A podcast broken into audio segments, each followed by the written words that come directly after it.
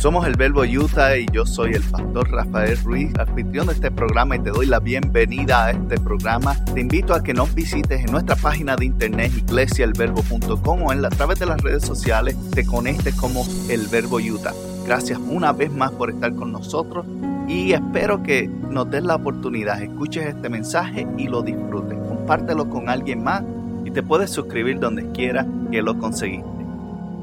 En las semanas anteriores hemos estado hablando de la serie Apóstoles, hablando de las diferentes características que tuvieron los apóstoles a través del ministerio de Jesús y luego que continuaron hablando. Si estás sintonizándonos por primera vez antes de continuar, gracias por estar aquí. Mi nombre es el pastor Rafael Ruiz, pastor de la iglesia El Verbo en Ogden, Utah, Estados Unidos. Y te doy la bienvenida a que busques más información sobre nosotros en iglesiaelverbo.com. Como iba diciendo, las características de los apóstoles fueron características que atrajeron o marcaron la posición que Jesús les dio dentro de su ministerio y luego fueron a influenciar lo que se conoce hoy como el cristianismo o el evangelio. Así que es importante que nosotros continuemos creciendo y aprendiendo sobre estas personas. Algunos fueron conocidos, otros fueron menos conocidos, pero independientemente todos fueron importantes. Jesús tenía un grupo de seguidores en el cual él estaba enseñando, pero de todos esos seguidores eligió a 12 solamente, y de esos 12 tenía 3 que eran sus más cercanos, pero todos los 12 eran importantes. Algunos conocemos un poquito más, otros conocemos un poquito menos, pero hemos estado hablando o explorando la vida de cada uno de ellos a través de esta serie, y la serie es un grupo de mensajes en conjunto. En las pasadas semanas hablamos de Pedro, hablamos de Jacobo, hablamos de Andrés y hablamos de Juan. Hoy vamos a hablar de Bartolomé y las características que marcaron a estos hombres anteriormente, las razones por las cuales Jesús los hizo parte cercana de su grupo. A Pedro, era una persona de un corazón o un espíritu leal.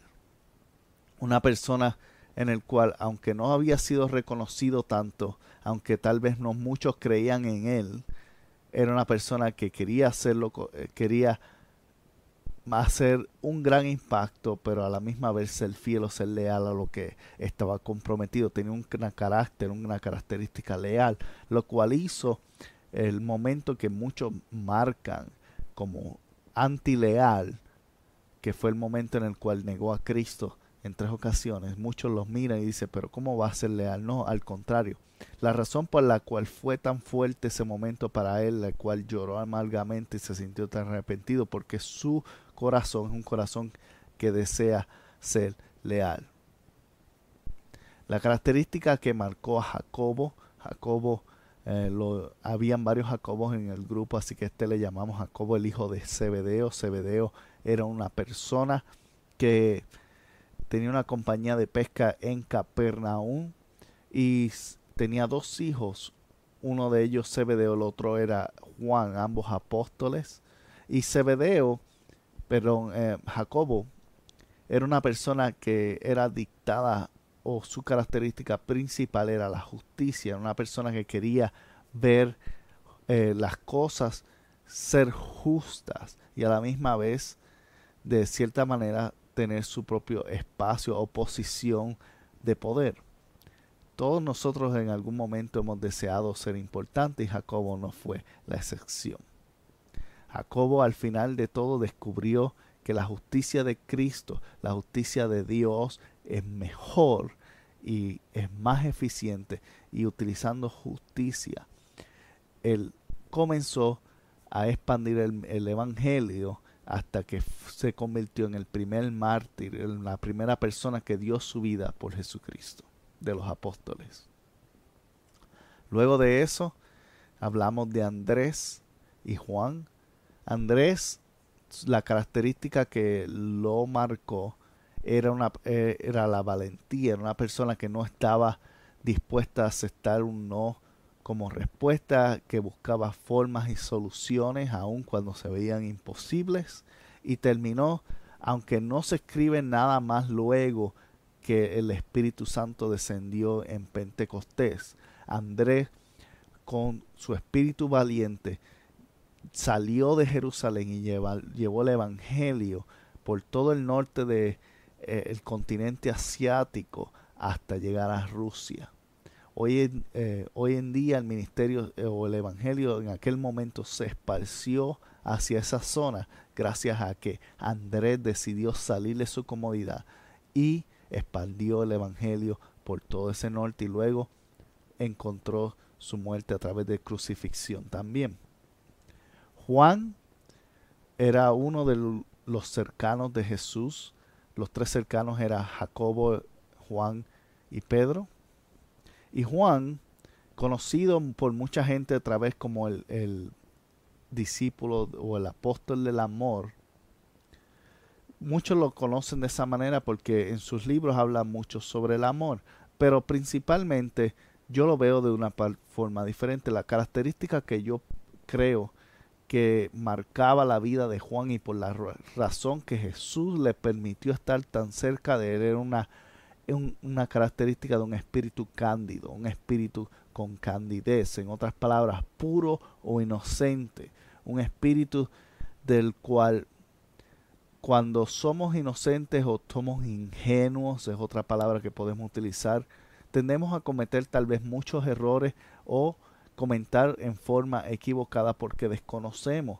Tal vez también gente toma provecho de tipo de personas que son cándidas porque no saben de otra manera. Entonces, mientras las personas que tienen cándidez van madurando, van a descubrir que lo mejor sucede cuando das la vida por alguien más. Y por eso los libros o los escritos de Juan están tan cargados con amor, pero cuando él habla de amor, habla de sacrificio, con darlo todo, con ser amable, con ser respetuoso.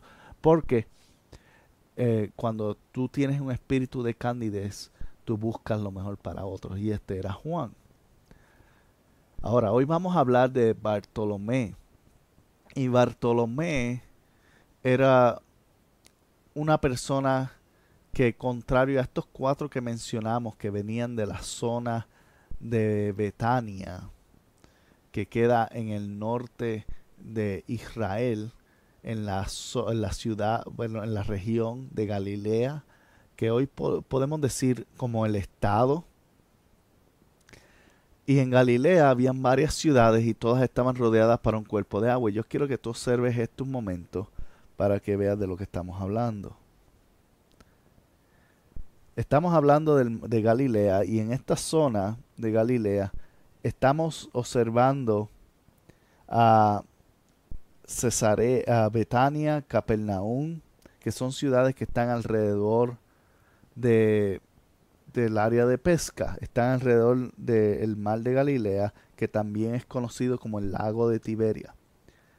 Y el lago de Tiberia estaba, en cierta forma, o se le llamaba el mar de Galilea, porque principalmente el mar de Galilea era una zona, un cuerpo de agua salada. Y Pesaida y Capernaum estaban muy cercas y vemos que estaban ahí. Ahora, si observas, Nazaret está un poco más al centro, y hay otra ciudad llamada Cana. La ciudad de Cana, ahí era de donde venía el apóstol Bartolomé. Él era natural de Cana. Y en esa zona de Cana podemos ver claramente que estaba cerca de Jerusalén. Y como estaba cerca de Jerusalén, había mucha interacción. La gente se conocía, sabía lo que pasaba en el área. Y Galilea, en la cultura judía, era una región o un estado en el cual la educación no era algo reconocido como lo principal. No era algo como que aceptado, como que había muchas personas inteligentes en esa área. Ahora, Bartolomé, antes de ser llamado Bartolomé por los discípulos y posiblemente puesto por Jesucristo mismo, su nombre natural era Natanael. y él era de esta región de Cana. Y en la región de Cana, algo que podemos ver en esta persona de Natanael era que era mencionado o era una persona que tenía un espíritu de deseo de progresar, un deseo de avanzar, de ser reconocido como alguien más. Y yo quiero invitarte, voy a leer unas cosas, unas cuantas notas aquí, para descubrir cuál era la posición de Bartolomé. Él tenía un amigo llamado Felipe, también apóstol, y Felipe, vamos a hablar en varias semanas sobre Felipe también. Pero en Juan capítulo 1, versos 45 y 46, si puedes buscar tu Biblia, puedes buscarlo conmigo, leerlo conmigo, pero si no lo lees, yo lo leeré por nosotros. En el capítulo 45 y 46 vemos que dice: Felipe buscó a Natanael, Felipe siendo su amigo, y le dijo: hemos encontrado a Jesús de Nazaret, el hijo de José, aquel a quien escribió Moisés en la ley, y de quien escribieron los profetas. De Nazaret, replicó Natanael, replicó: ¿acaso de allí puede salir algo bueno? Y Felipe le contestó: ven y ve. Y esta es una historia que tal vez has escuchado anteriormente. Algo bueno puede salir de Nazaret. Tal vez algo bueno puede salir de tu área. Escucha bien. Natanael no hizo este comentario de cierta manera porque era una persona tal vez racista o algo así. Es que durante mucho tiempo así había sido impuesto o había sido marcado que personas de la ciudad, la región de Galilea, y Nazaret queda en Galilea, Capernaúm, Betania y Cana, de donde él venía, eran personas no cultas o no inteligentes, no estudiosas, y como el Mesías, el libertador, iba a venir de una región en la cual no había la educación o los modales principales para ser un libertador. ¿Acaso algo bueno puede salir de Nazaret? ¿Acaso algo bueno puede salir de lugares donde tal vez el ámbito social lo impide? Natanael había salido de ese ambiente y había preocupado y tratado de borrar y dejar atrás esa marca. Había intentado abandonar esa estigma, esa marca que decía: tú eres del barrio, tú eres de aquella calle, tú eres de la ciudad. La había echado a un lado y había adoptado este estilo de vida de Jerusalén, más culto, más de la región o de la zona de Judá, más elegante, porque estaba buscando de cierta manera agradar a los líderes religiosos de esa época. Y los líderes religiosos de aquella época, como muchas personas tal vez somos hoy, somos personas que juzgamos el libro por la portada y de dónde salió.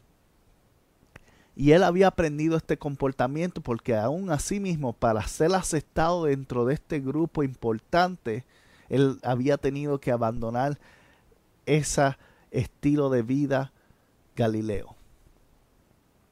Y cuando escucha a Felipe, su amigo, decir: viene, encontramos el Mesías y es de Nazaret, es de Galilea.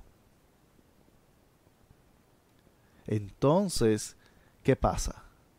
Todas estas estigmas y todo esto que ya se había creado en su mente causa que pregunte si realmente es posible de que de un lugar en lo cual la sociedad, la gente le ha tornado la espalda, algo bueno puede salir. Y comienza esta conversación juzgando. ¿Juzgando por qué? Primero, no quiere salir a enfrentar algo que pueda dañar su reputación.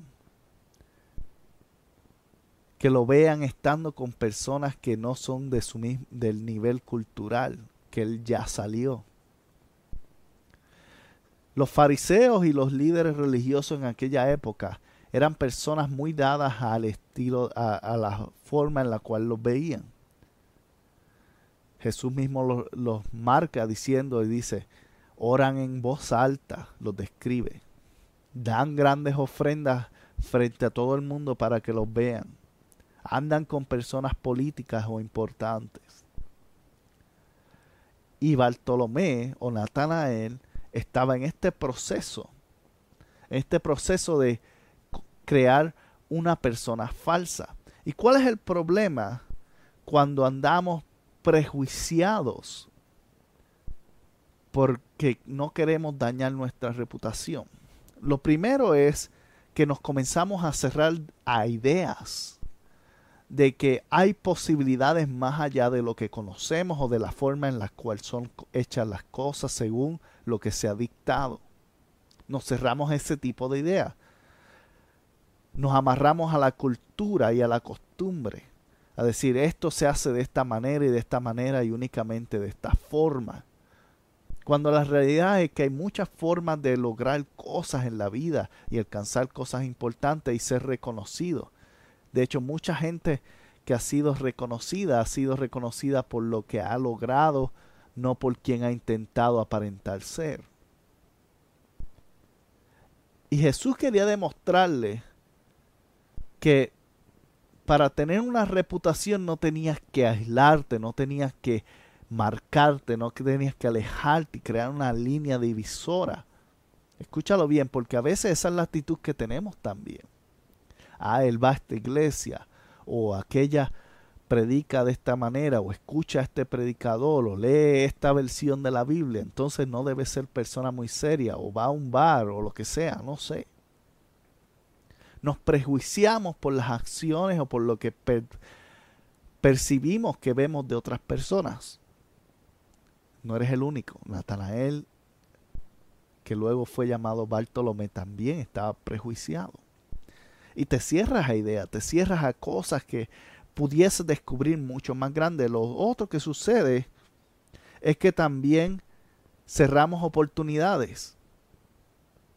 Cerramos oportunidades a conocer a veces a personas que causarían un gran impacto en mi vida, porque los vemos que tienen una actitud o tal vez tienen una situación en su vida, o tal vez tienen una parte en la cual son débiles. Decimos, no, yo no me puedo juntar con estos pecadores porque soy muy, muy santo. Y Jesús, si vemos Jesús, su reputación nunca definió con quién andaba.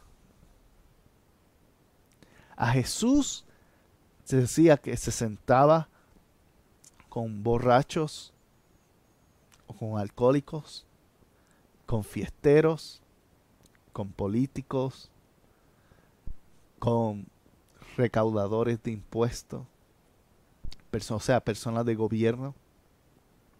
Y aún así, nadie lo miraba como un ebrio, como un político o como cualquier otra cosa. Lo miraban como un maestro. ¿Por qué? Porque su reputación estaba siendo llevada por sus valores, por sus acciones, no por las personas que se juntaban. Porque no estaba intentando aparentar ser algo que no era. Pero cuando tú intentas aparentar algo que no eres, tu reputación está atada con lo que estás haciendo en ese momento. Y en el momento que alguien descubre esa persona que hay detrás de ti, lo pierdes todo. ¿Por qué? Porque no eras tú. Las personas estaban viendo a alguien que no eras tú. Y este era el caso. Sin embargo, Jesús no viene a señalar a Bartolomé. Jesús no viene a decir, ah, tú eres un prejuiciado hijo del diablo, ni nada de eso. Jesús lo mira y lo trata con respeto, lo trata con dignidad. Y le dice, escucha el verso que le sigue. Dice, cuando Jesús vio a Natanael que se le acercaba, comentó, aquí tienen a un verdadero israelita en quien no hay falsedad. Y Natanael le pregunta, ¿de dónde me conoces? reputación. ¿De dónde me conoces?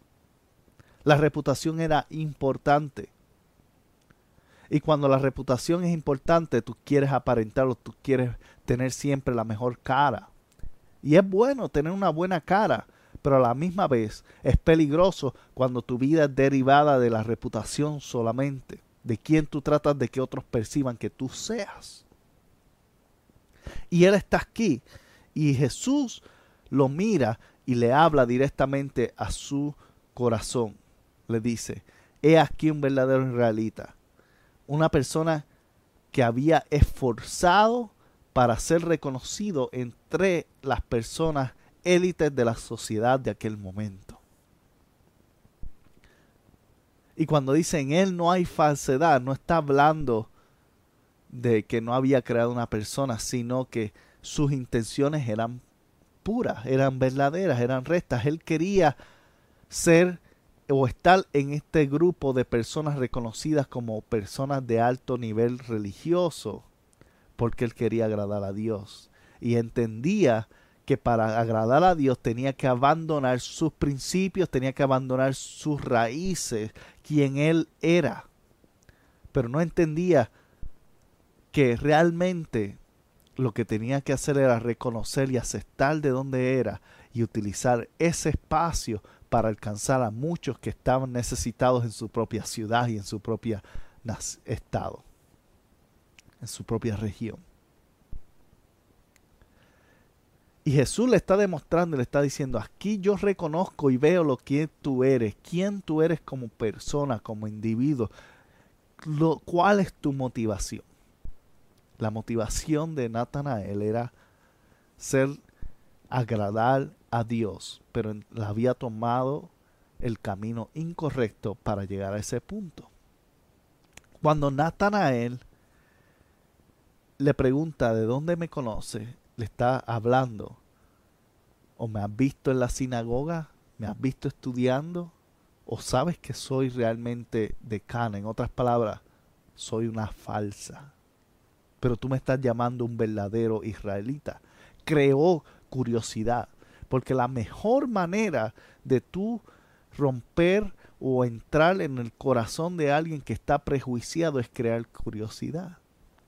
Porque recuerda, una persona prejuiciada se cierra a las cosas que no se siente cómoda y a las personas que son diferentes a sí mismo. Se cierra. Y Jesús quiere entrar en su vida, quiere marcar su camino. Y para marcar su camino necesita abrir su oído, entrar en su corazón y en su mente. Y qué mejor forma que la curiosidad. Entonces, cuando estás ahí, cuando tú estás en tu vida siendo o actuando como Natanael, la cual estás preocupado por la reputación, por lo que quién dirá, por con quién andará, qué tal si me ven predicando en tal lugar o hablándole a tal persona y piensan que estoy siendo un hipócrita. Que piensen lo que piensen. Tu reputación va a ser dignada o dictada por los resultados a largo plazo. En un momento tal vez alguien puede decir algo, sí, pero no andes preocupado por eso, porque ¿qué sucede cuando andamos preocupados por la reputación? Escucha bien esto. Lo primero es que nunca vas a estar contento, porque estás tan preocupado en mantener una imagen que la imagen se vuelve tu obsesión cuando tú has sido designado una imagen ya por Dios. Cuando andamos buscando crear una reputación, creamos, como había dicho, una persona, un acto, pensamos y comenzamos a buscar cambiar.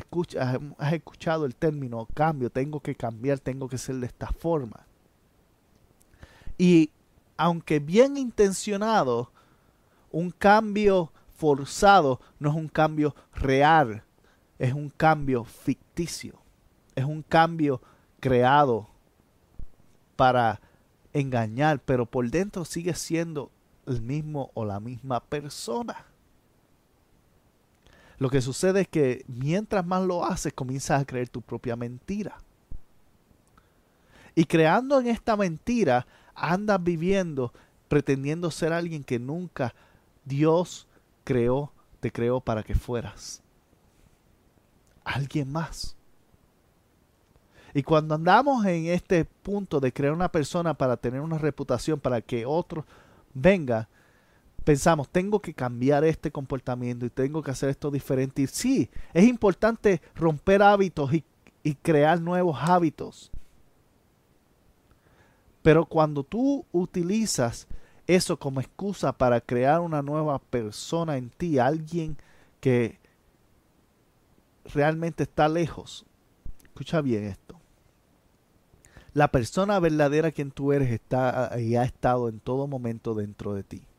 Lo que sucede es que a través del tiempo se ha ido creando más y más corrosión. El pecado, tus errores, tus faltas, las situaciones que otros han puesto en ti han creado una cobertura en ti. Pero quien está quien tú eres está dentro de ti. Quien Jesús te creó para ser está dentro de ti. El ejemplo más fácil y visual que te puedo dar es el oro. Tú puedes tomar una piedra y tomar un pote de pintura dorada y pintarlo y puede verse hermosísimo. Puedes engañar a otra gente, pero por dentro sigue siendo una piedra. Y eso es lo que somos muchos nosotros. Muchos de nosotros actuamos y comenzamos a crear una imagen por fuera que es visible, que es agradable, que otros aceptan en tu círculo. Pero cuando esa pintura comienza a caer y comienzas a dejar gente dentro, la gente se da cuenta que es una piedra simplemente y no ven el valor que hay ahí. Ah, pero Jesús conoce el valor. Conoce el valor, ¿por qué? Porque dentro de esa piedra está el verdadero oro. Y el oro nunca va a ser visible ni valioso hasta que toda esa piedra es removida de ahí. Y todo es limpiado y sacado y restaurado y renovado. Y eso es lo que hace Dios con nuestras vidas. Él renueva y restaura mi vida. No para hacerte ver que eres una nueva persona, sino para que descubras que la nueva persona siempre estuvo ahí en todo el tiempo. Simplemente necesitaba ser removida y restaurada. Removida y restaurada. ¿Para qué? Para que tuvieras sanidad. Para que tuvieras salvación. El verdadero valor siempre estuvo ahí.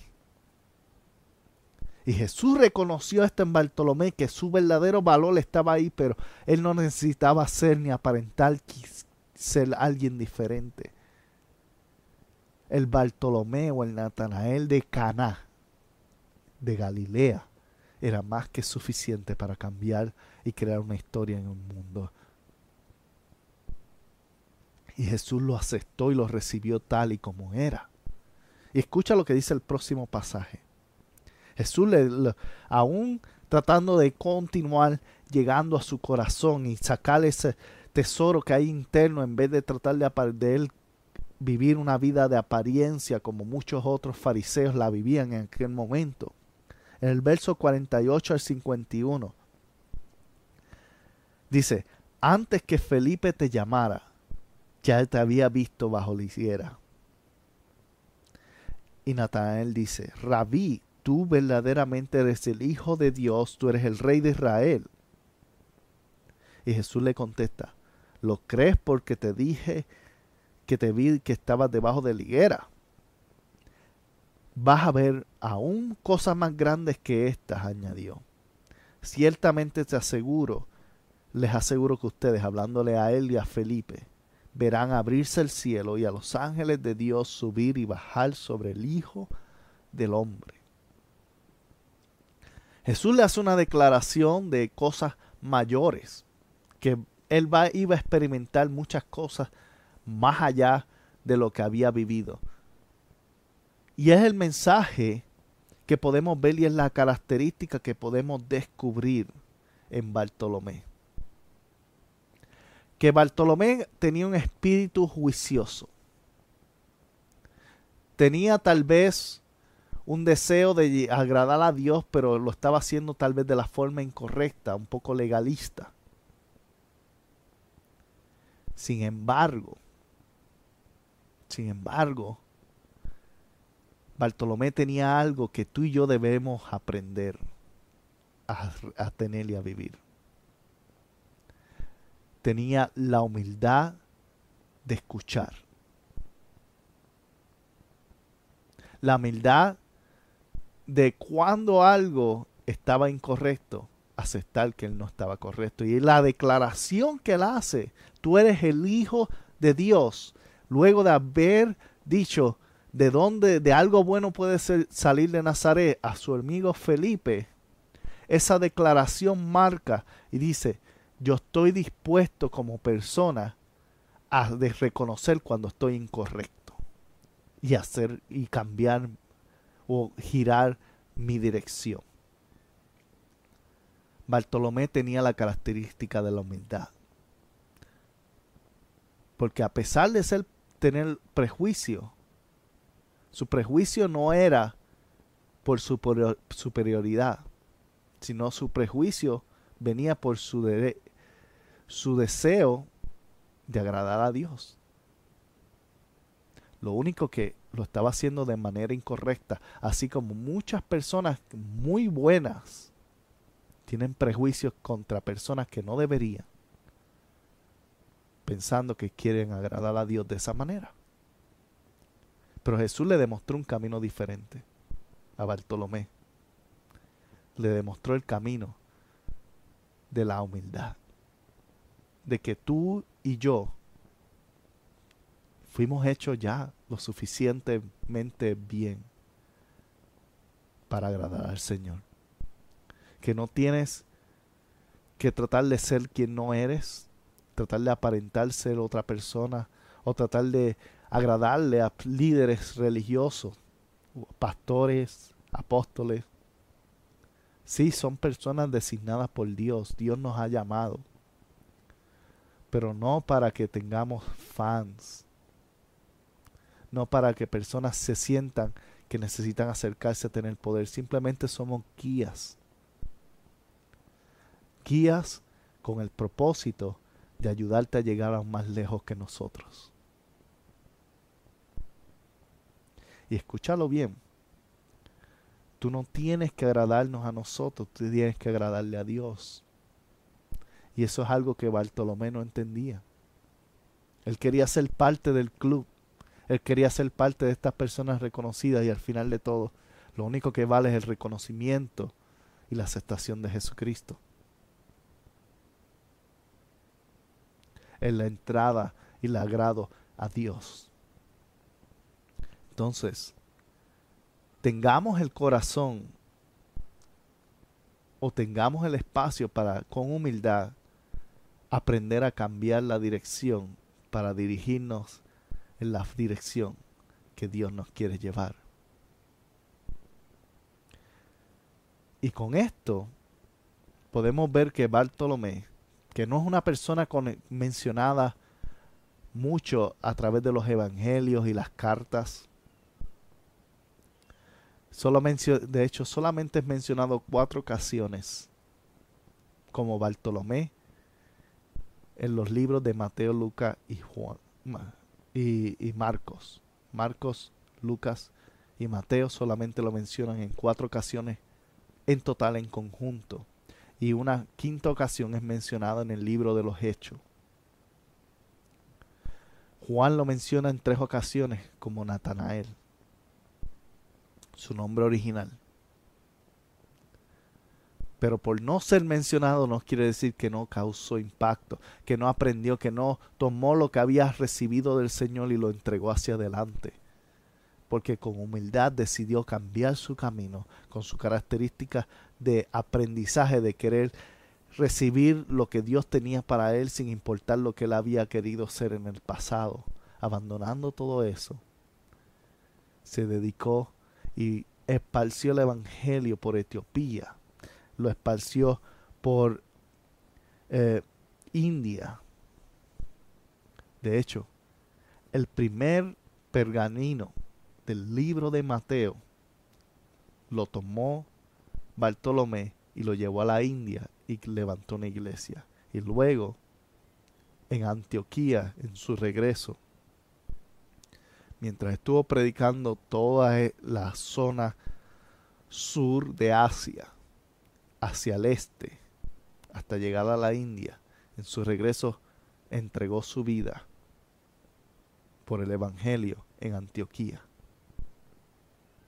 y fue crucificado, pero sin antes haber causado un impacto en el mundo por el nombre de Jesús. Entonces, si tú has vivido prejuiciado, comienza a perder el prejuicio por personas, porque te estás perdiendo un tesoro grande que hay dentro de cada uno. Y más que nada, si te preocupa tu reputación, en vez de vivir una vida de apariencia tratando de que otros hablen de lo que ven de ti, permite que hablen de lo que tú has hecho. Que el Señor te bendiga. Oro por cada uno de ustedes dentro de esta situación del coronavirus. Y nos veremos en el servicio el domingo, 10:30 de la mañana, en vivo, donde vamos a estar hablando del apóstol Tomás y qué podemos recibir de él. Dios me los bendiga. Si te gustó este programa o quieres saber más sobre la Iglesia El Verbo en Ogden, Utah, te invitamos a que visites nuestra página iglesiaelverbo.com, o puedes comunicarte con nosotros a través de mi correo electrónico pastor@iglesiaelverbo.com. Gracias por haber sido parte, y si no te has suscrito, recuerda suscribirte y dejarnos también un buen comentario. Puedes suscribirte en iTunes, en Google Play o donde quiera que conseguiste este programa o podcast. Muchas bendiciones para todos y nos veremos la próxima semana.